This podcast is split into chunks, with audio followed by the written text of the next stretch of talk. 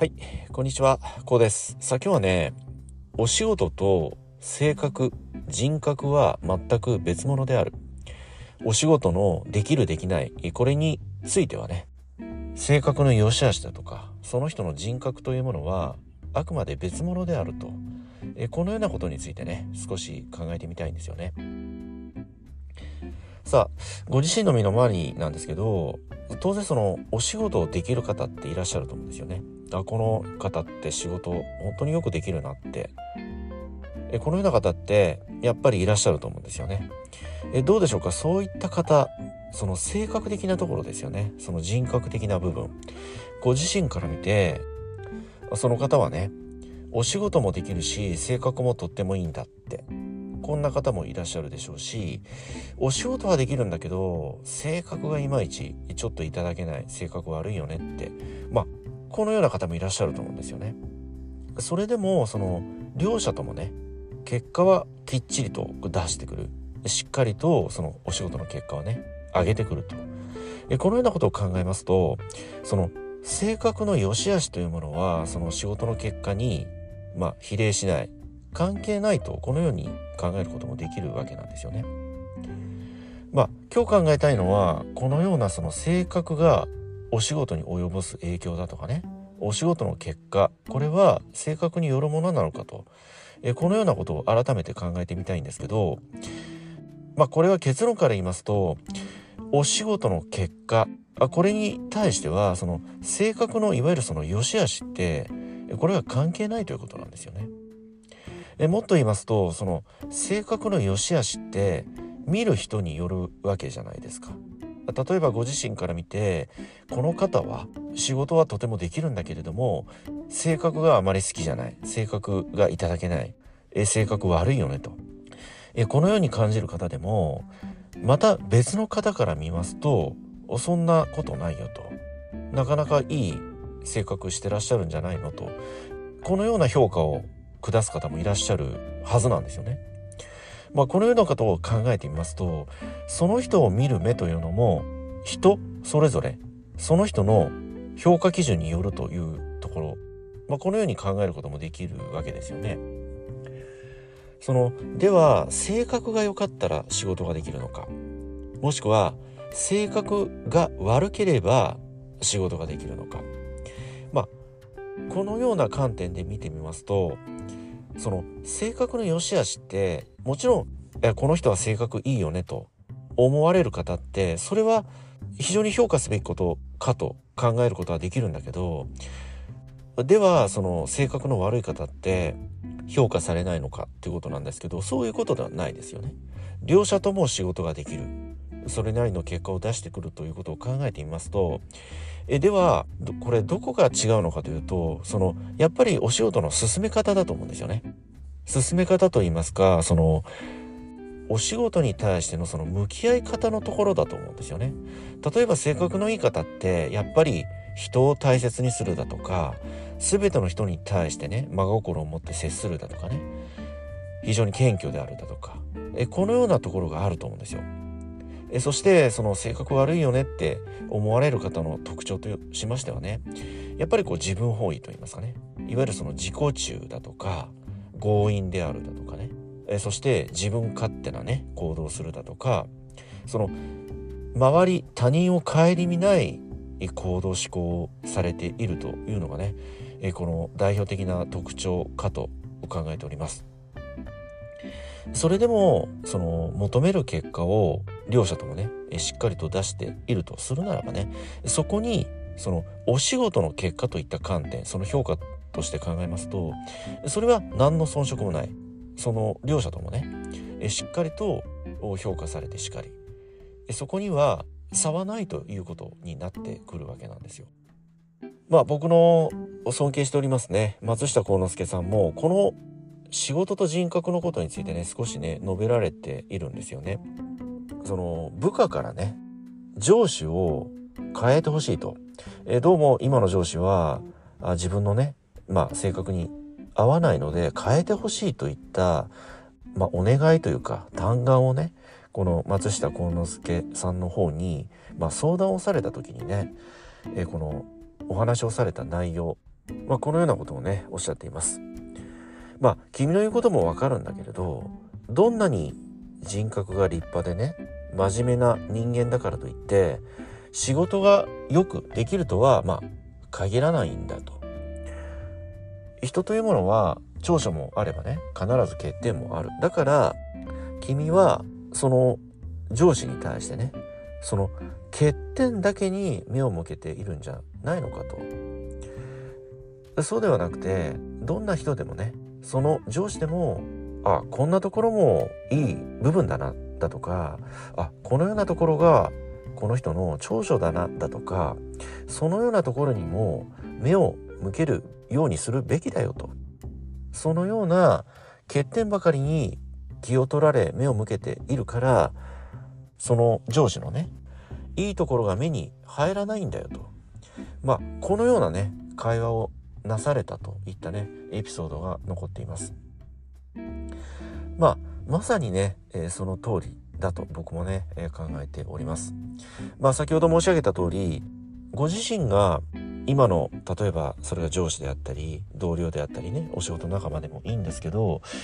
どうも性格上やりにくいんだといった相手がいたとするならばねその相手に対してその相手の嫌な部分欠点ばかりに目を向けていないだろうか、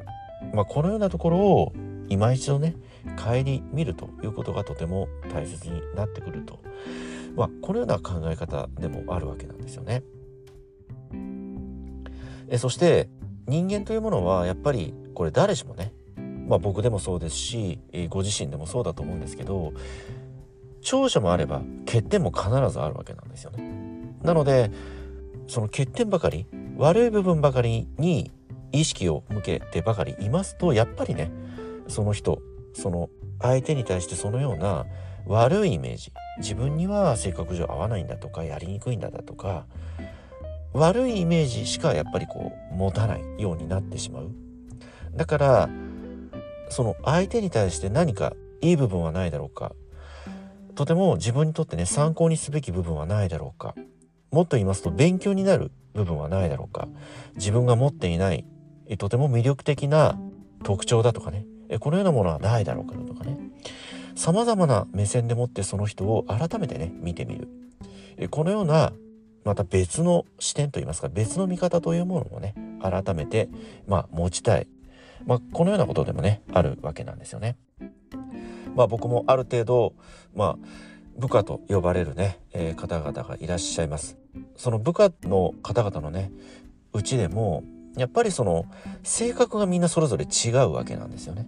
その性格が違うゆえにそのお仕事の進め方であったりその一つのお仕事をしていくにあたってもその進めるスピードこれも全く違うわけなんですよね。そこにはいわゆるその容量のいい方容量の悪い方様々いらっしゃるわけなんですよ。それでもこの方にはこの業務あの方にはあの業務といった具合に適材適所といったものを心がければその一人一人が個性を輝かせてくるわけなんですよ。その個性を輝かせることができればその人それぞれの長所が光ってくるということなんですよね。だからもちろんねそのリーダーとなるいわゆるその人を使う立場にあるものがやっぱりねその人それぞれその一人一人の個性を理解しそして生かす方法といったものを考える。これも非常に大切な考え方だし逆にねいわゆるその使われる側ですよね。部下となる、まあ、このような方もやっぱりその自分の長所ですよね。イコール個性かと僕は考えているんだけど自分の個性長所を出していく。出し惜しみしない。まあお仕事って人それぞれ様々な業務様々な業界役割があると思うんだけどそのお仕事の種類も千差万別様々なお仕事がもちろんあるかと思います。それでも何らかその自分にしかできないことそれが創意工夫なのかもしれないし手先の器用さであるかもしれないし笑顔素敵な笑顔かもしれないしお話上手なのかもしれないし他人を喜ばせる力なのかもしれないし、まあ、これお話をしだせばいくらでも出てくるんだけどその自分なりのその長所個性ですよね。このようなものを遺憾なく出していく。出し惜しみせずに出していく。そうすることによってご自身のその職場だとか周りの人たちに対してのアピールになってくるわけなんですよ。えそうしますとああの方はあんなことができるんだねだとか笑顔がとってもいいよねだとかお話聞いてると面白いよねだとかあの人ってここにいるだけで和むよねだとか様々な魅力が見出されてくると思うんですよね。そのような魅力個性というものはやっぱり出してもらわないとこちらって気づくことができないし感じることもできないし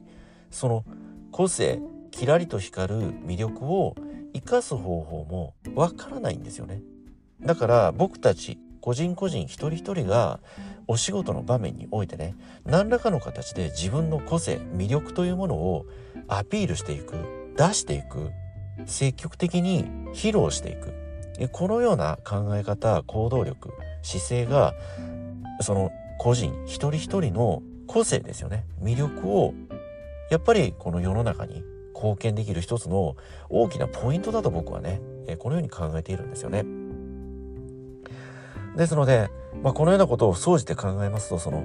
お仕事とその人格だとか性格これはあくまで別物である。その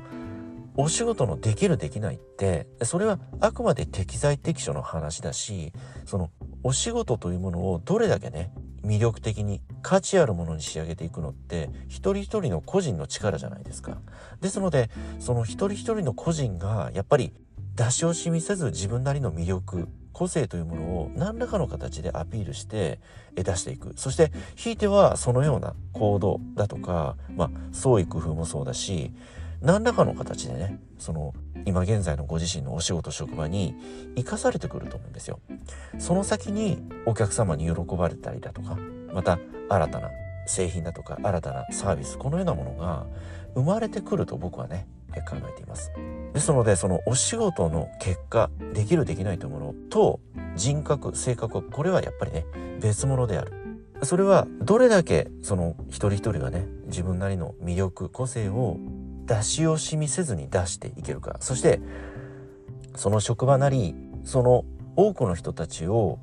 生かせる立場にあるしかるべき人がやはりその人というものの学びを深めてね一人一人の個性を生かす目線生かす方法を学んでいく。えそして実践していく。このようなお互いの切磋琢磨努力の先によりそのお仕事の価値今現在ご自身たちが取り組んでいらっしゃる職場お仕事の価値というものがより一層高められていくと。僕はねこのように考えておりますけれどもね。このような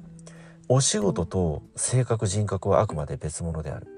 どれだけ魅力を発揮できるか。どれだけ一人一人の個性をね光らせていくことができるか。そこに本来のお仕事の価値